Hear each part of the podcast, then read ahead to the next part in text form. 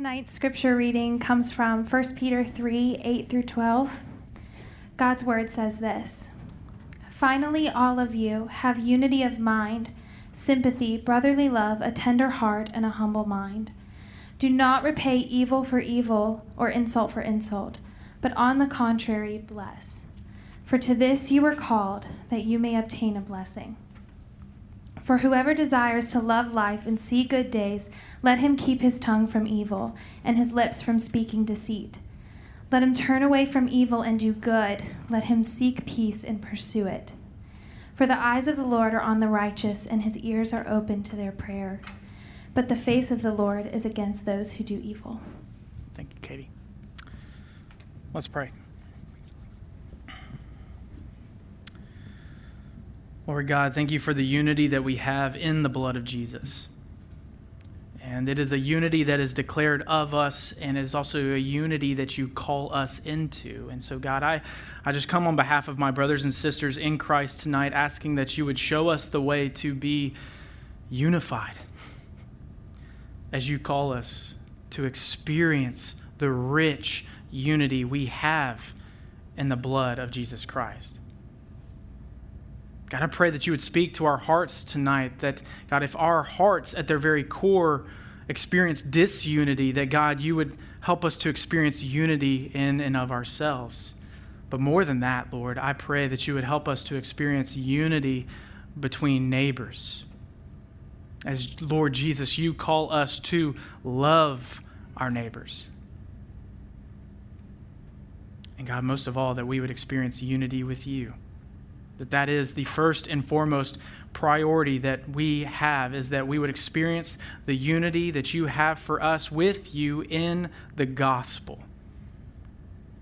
And God, we trust your power to save us from our sin and our disunity. God, would you meet us tonight as we worship you in spirit and in truth for the sake of unity among your church, among your saints? God, be with us tonight, we pray in Jesus' name.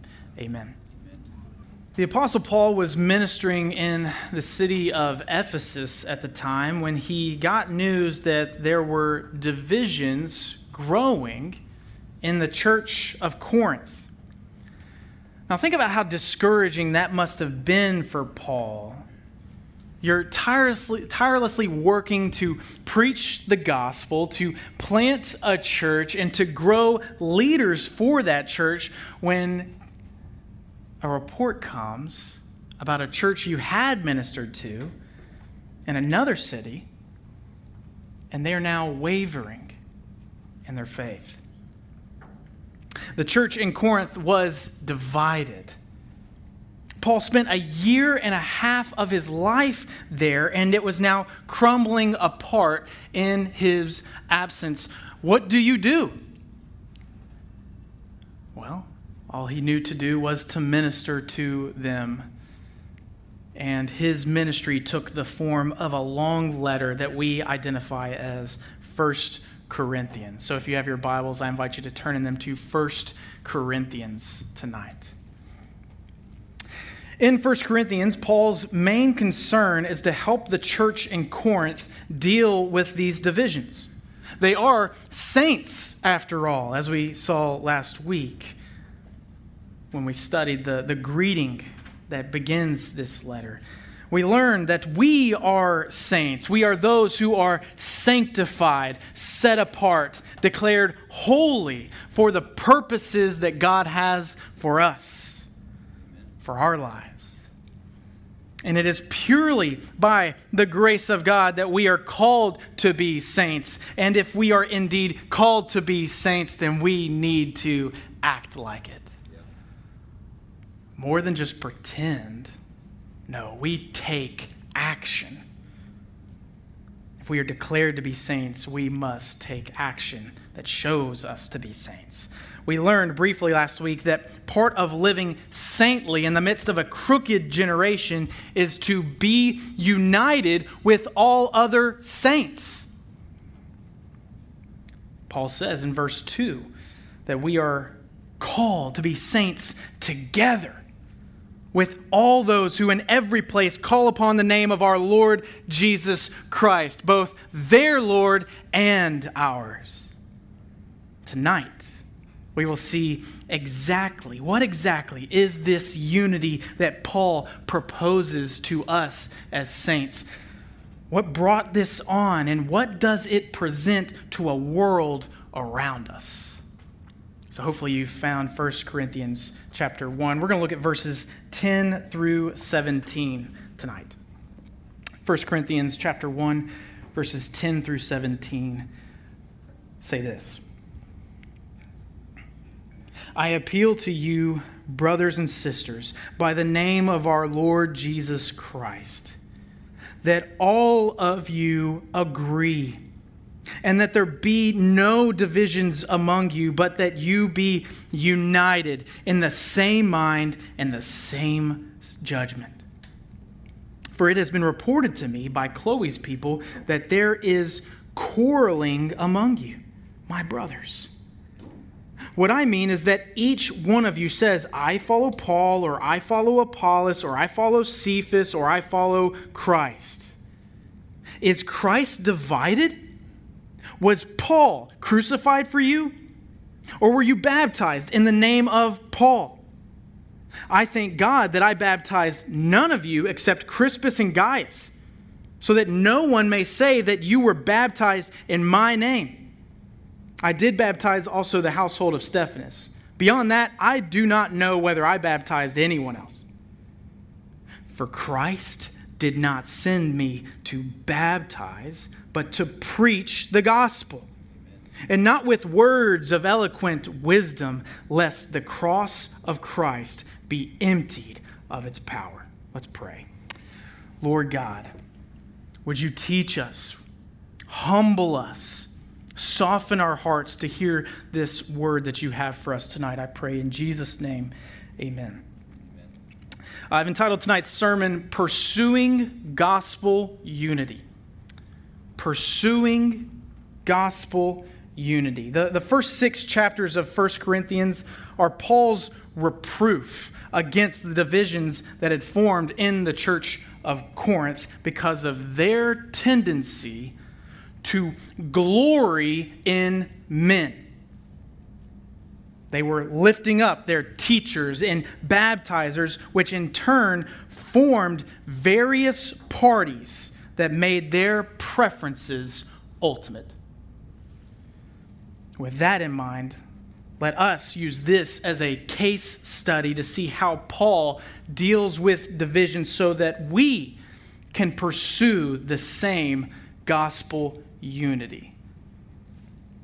So we see here Paul presents to the church in Corinth dealing with divisions.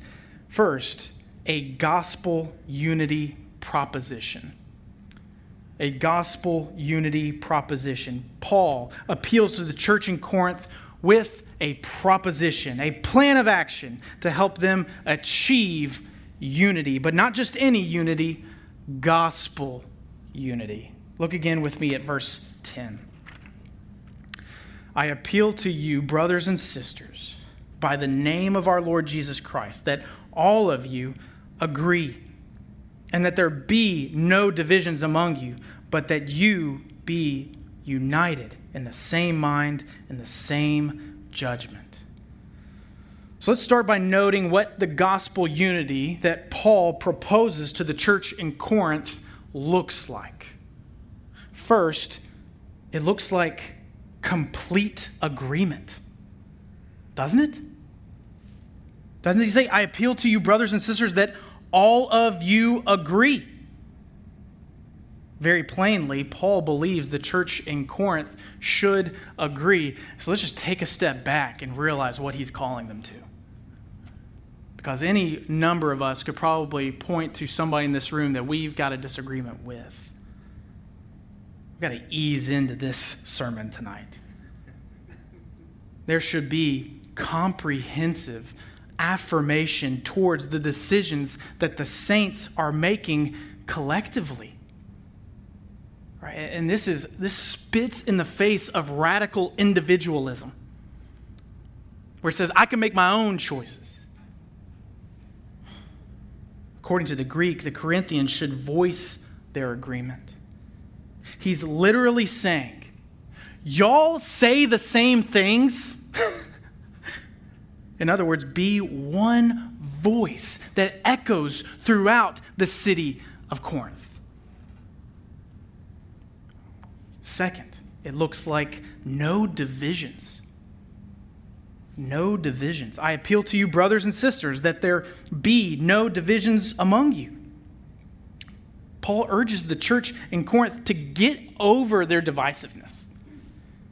The sentiment is not just avoid the other party, rather, it is be reconciled to one another. Following the thought from the last point, one shouldn't be able to separate the whole of the church into disagreements. It shouldn't happen. They should agree to the extent that the people are undivided in their opinions. That is, the opinions that matter. Third, it should look like same mind, same judgment. Same mind, same judgment. I appeal to you, brothers and sisters, that you be united in the same mind and the same judgment. Paul strikes to the core of where the, the battle of, of unity lies that is, in one's mind he appeals to the church in Corinth that they are to be of the same mind and the same judgment. Is, that is to say, the same opinion. again, that's the opinions that matter. It's not a debate about your favorite movie or your favorite color. Right? No, we should have a, a, uh, the right opinion about what is right and what is wrong based on the same standard that is always rooted in God's Word we have to be of the same mind, the same judgment. And where do our opinions originate? The mind. Paul desires the church to have the same mind. And, and, that's kind of a preview of what's coming in chapter 2 when he says, We have the mind of Christ. That's what he's getting at. We have the same mind, and it will produce the same judgments or opinions so that there aren't divisions because they all agree. And I think it would help us to arrive at what Paul is getting at here if we also acknowledge what Paul doesn't say unity looks like.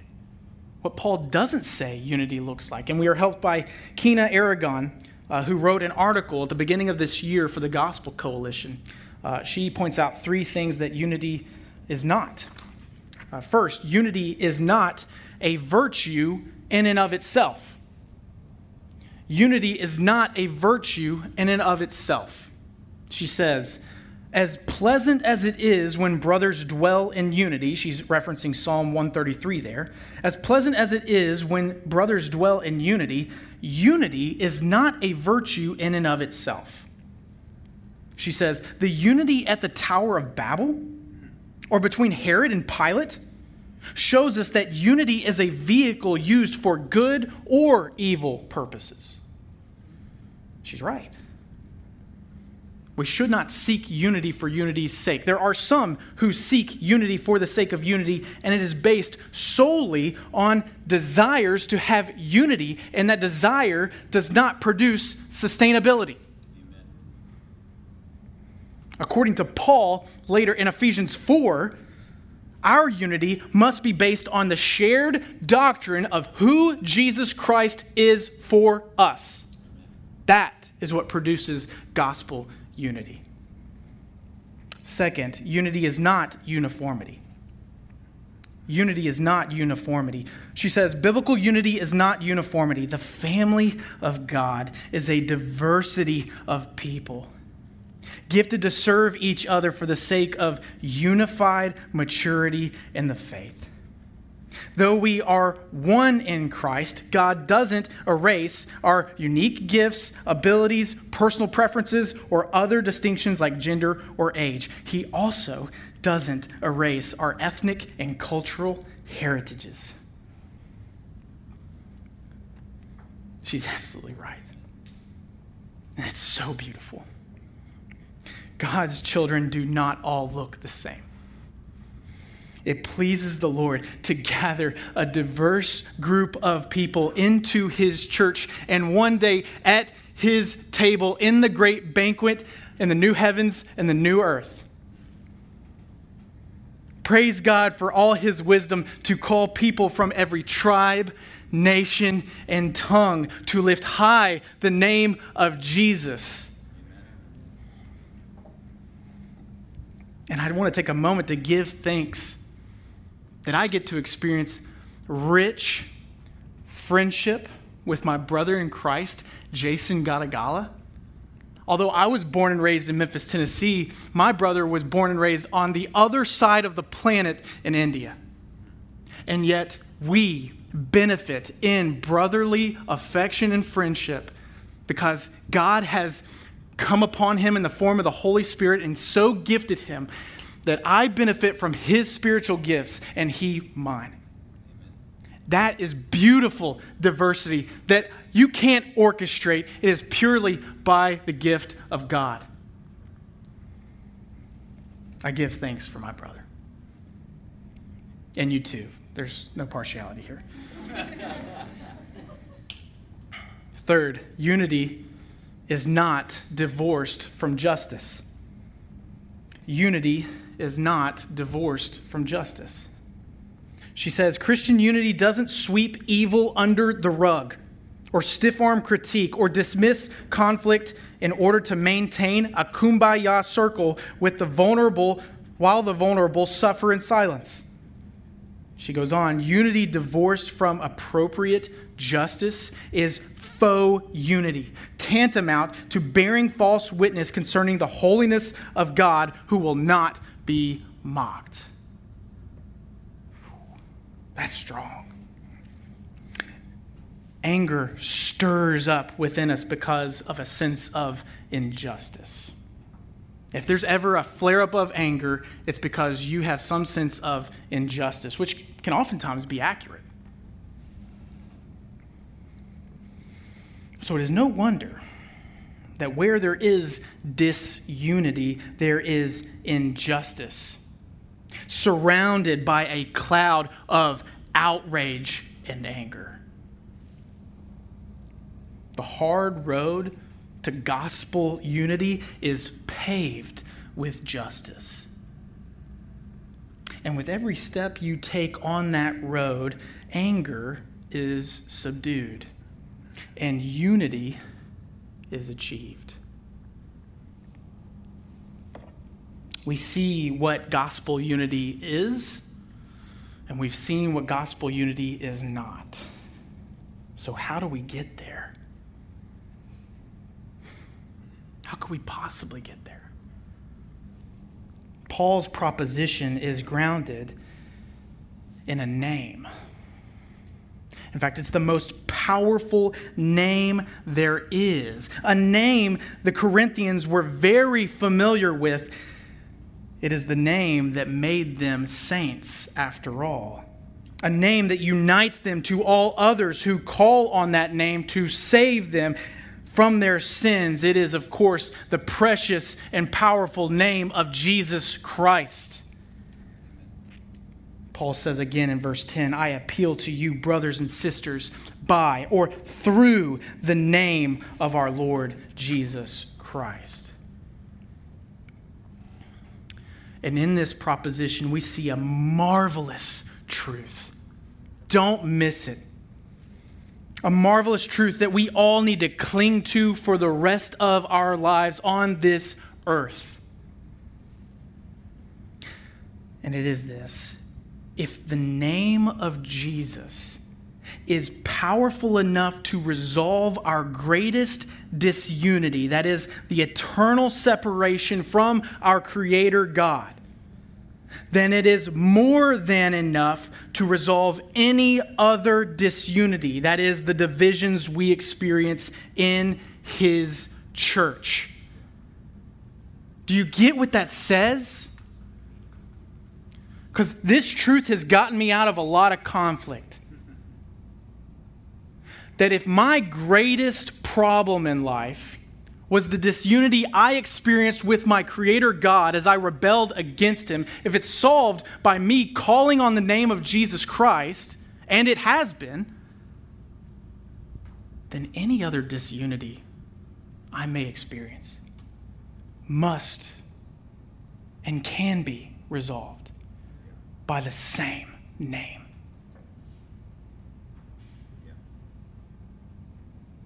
That heals wounds. That changes things. That gets to the very heart of the matter. The name of Jesus Christ has everything to do with every broken relationship you've experienced.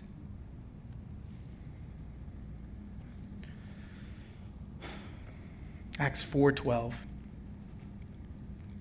says there is salvation in no one else for there is no other name under heaven given among men by which we must be saved. It's Jesus and only Jesus. What is the source of our unity? Not the desire for unity itself, but the unchangeable nature of our God and King. If it is His steadfast love that has saved us, it has to be His steadfast love that unites us. Paul tells us we have been given the mind of Christ. He says it in the next chapter, 1 Corinthians chapter 2 verse 16. He says, "For who has understood the mind of the Lord so as to instruct him?" But we have the mind of Christ. We have the wisdom of Jesus Christ to pursue gospel unity in the church. He has given us what we need to achieve gospel unity. The gospel unity that Paul proposes that leads to complete agreement, no division, same mind, same judgment. It seems impossible, but it's not because we have the mind of Christ. If it was true of the church in Corinth, it must be true for us. Paul then goes on to present, second, a gospel unity problem. He shows and presents a gospel unity proposition.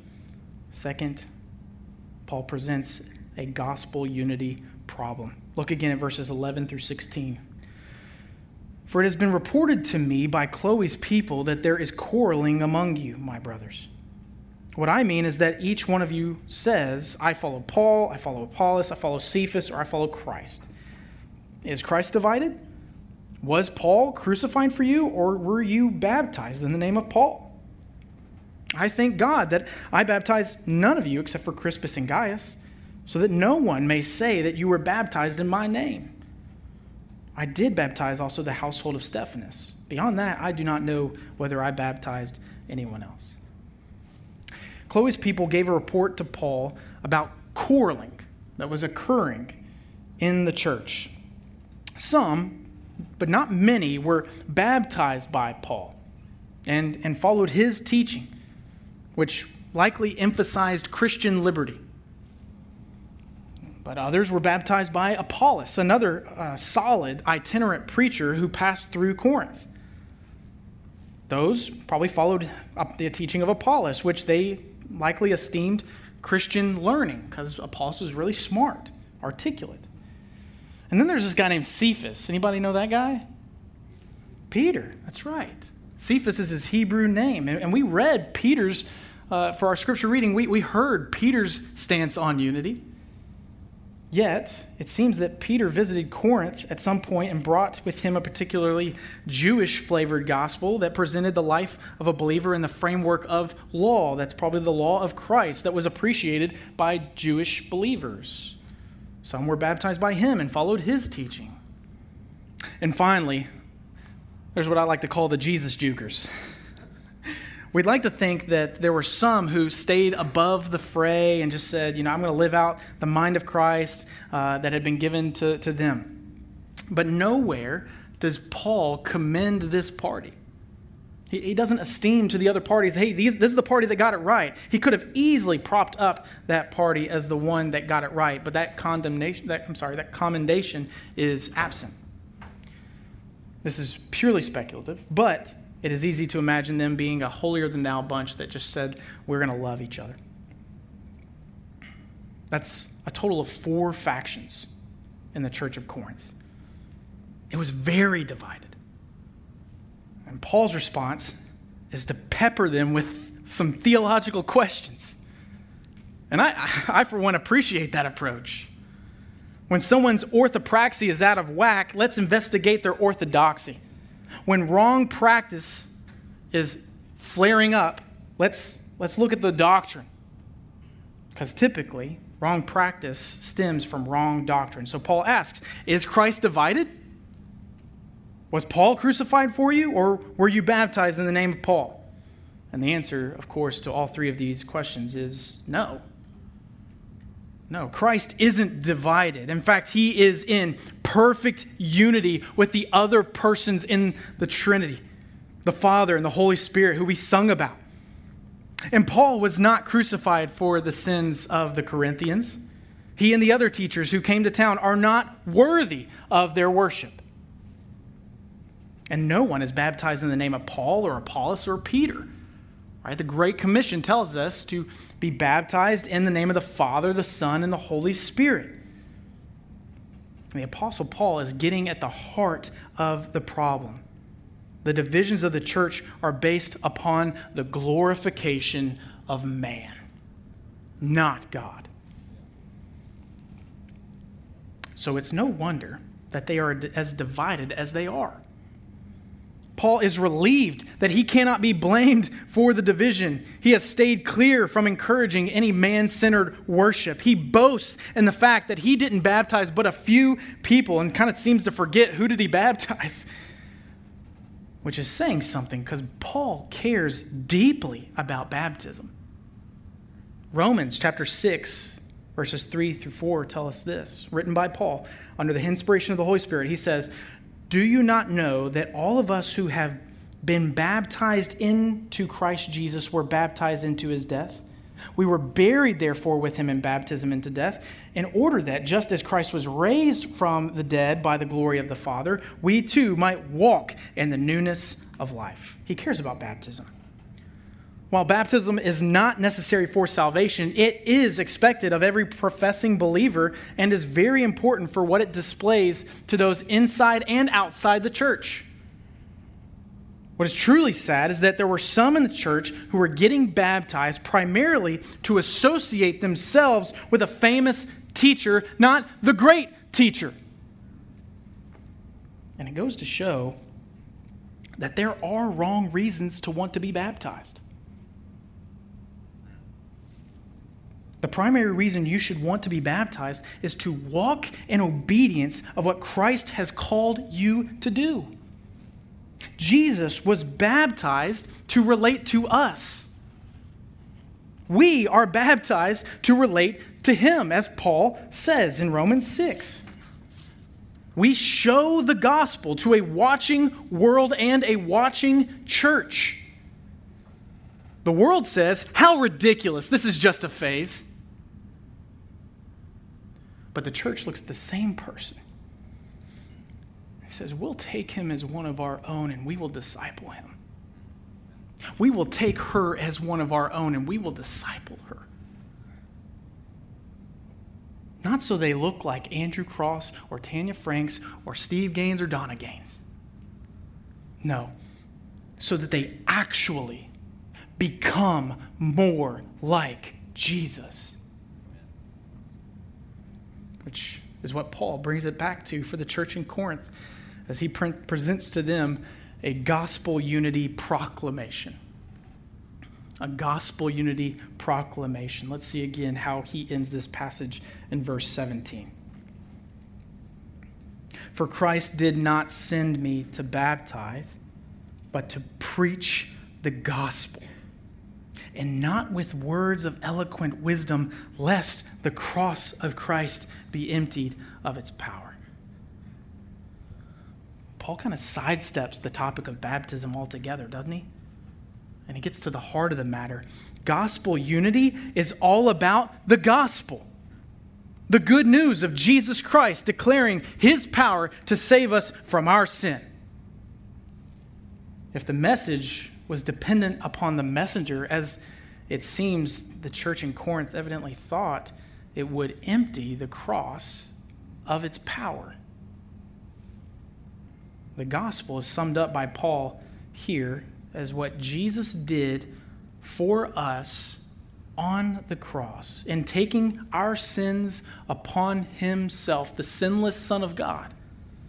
He atoned for our sins, placing us in right relationship with our God if, if we have called on the name of Jesus. It's a simple yet powerful message. It's simple in that a child can understand it, as many of you might bear testimony of. Praise God for those testimonies. It's so powerful, a scoundrel can be saved by it, as many of us can testify to. Paul's life and ministry was devoted to preaching it, preaching this simple, powerful gospel. Is that true of you? Is your life and your personal ministry actually sold out, devoted to that gospel? And this is where we find our main point for the night. We experience true unity when we prioritize the gospel above all else. We experience true unity when we prioritize the gospel above all else. And we can even reverse that statement to see another truth that if we don't prioritize the gospel, we won't experience true unity. In fact, if we're not experiencing true unity, then we have prioritized anything other than the gospel.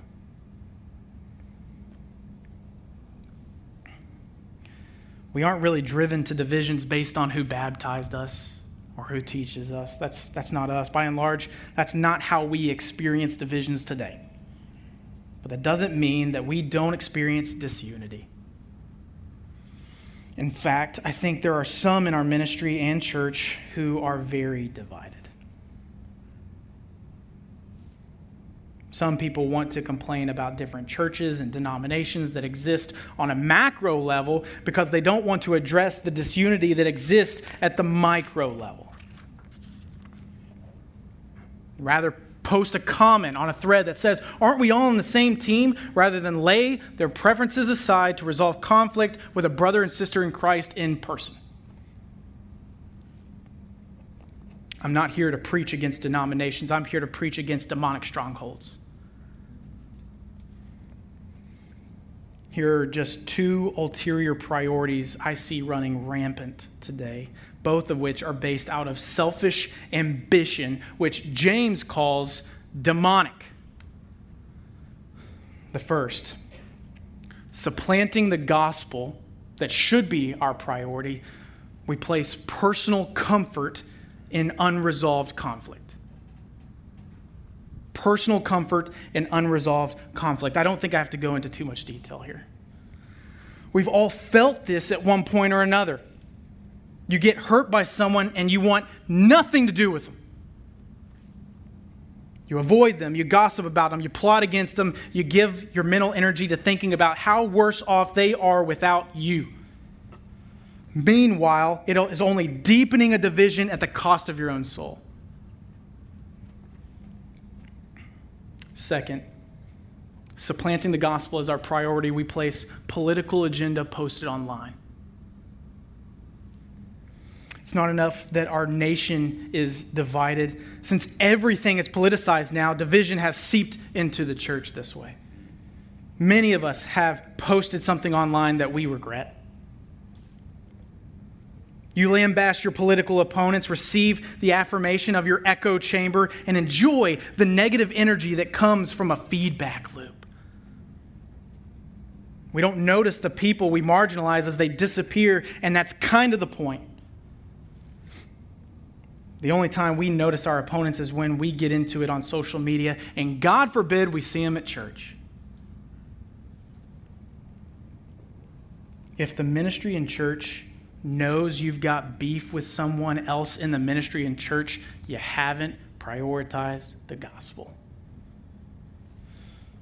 If the ministry and church knows your stance on vaccines and masks, but haven't heard you articulate your testimony, let alone the gospel, you haven't prioritized the gospel. So, two applications to help us. And before I dive into them, there is grace for every person in this room. Wherever you've fallen short, and maybe it's not one of these two areas, but wherever you've fallen short and just experiencing divisiveness with a brother or sister in Christ, there's grace for you. That Jesus is calling you into something rich and it's a relationship bound in the blood of Jesus. It's a relationship that is right now broken, but could bring him much glory as you are reconciled to one another. And here's the good news the grace is the only thing that can patch it up the right way. It's the only thing powerful enough to patch it up the right way. So, two applications and they, the prerequisite for these has to be to prioritize the gospel. Prioritize the gospel and first submit your feelings to Christ and resolve the conflict. Prioritize the gospel, submit your feelings to Christ, and resolve the conflict. Put your personal comfort aside. Obedience isn't always comfortable remember that no one, no one has done to you what your sin did to Jesus Christ on the cross. And if he's forgiven you of that, what is stopping you from forgiving someone else? Be reconciled. Second application prioritize the gospel and abstain from posting contentious comments on social media. Prioritize the gospel and abstain from posting contentious comments on social media. Put your, per, per, put your political persuasion aside. I'm not saying don't have one, everyone has one. I have one, and you could probably pick it out of a lineup.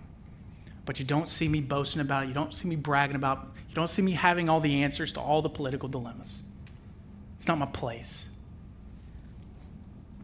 Remember, Jesus doesn't take sides, he takes over. How many times have you heard that from the Bellevue pulpit? You live for his kingdom, not the other way around. So stop using them that way. If someone gets offended at a post that you post, I hope it is because the gospel is offensive as you tell people they are a sinner in need of a great Savior. That's offensive to a world. Let that be what they're offended by, not our political stance or political persuasion. The most important thing about you is what do you do with Jesus Christ? That is, bar none, the most important thing about you is what do you do with Jesus Christ? Obviously, I'm here to urge you receive Jesus Christ as your Lord and Savior and let it mean something to you. And let it impact every aspect of your life. That'd be the greatest thing you do with our Savior. Give him rule and reign over every aspect of your life as you prioritize the gospel. There may be some ulterior priorities that I didn't list. This is not a comprehensive list. It's not just these two things. In fact, if, you, if I'm going to give you homework, think of some others and let me know. What do you see? These are just the two most prevalent that I see in our society today with my lenses. And if we want to experience true unity, then we must prioritize the gospel above all else. So, will you abandon your opinions and your preferences and pursue gospel unity?